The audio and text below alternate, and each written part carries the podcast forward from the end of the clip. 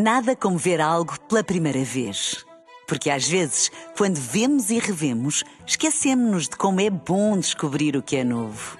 Agora imagine que viu o mundo sempre como se fosse a primeira vez. Zais. Veja como se fosse a primeira vez.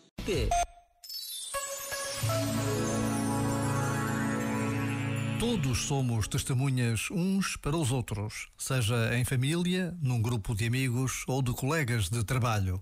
O que dizemos e fazemos tem consequências na vida uns dos outros. E há dias felizes em que testemunhamos as boas consequências das nossas atitudes e palavras, como há outros em que tudo parece errado. O surpreendente é descobrir que Deus espera sempre o melhor de cada um de nós. Por vezes, basta a pausa de um minuto para querermos esse melhor. Já agora, vale a pena pensar nisto. Este momento está disponível em podcast no site e na app.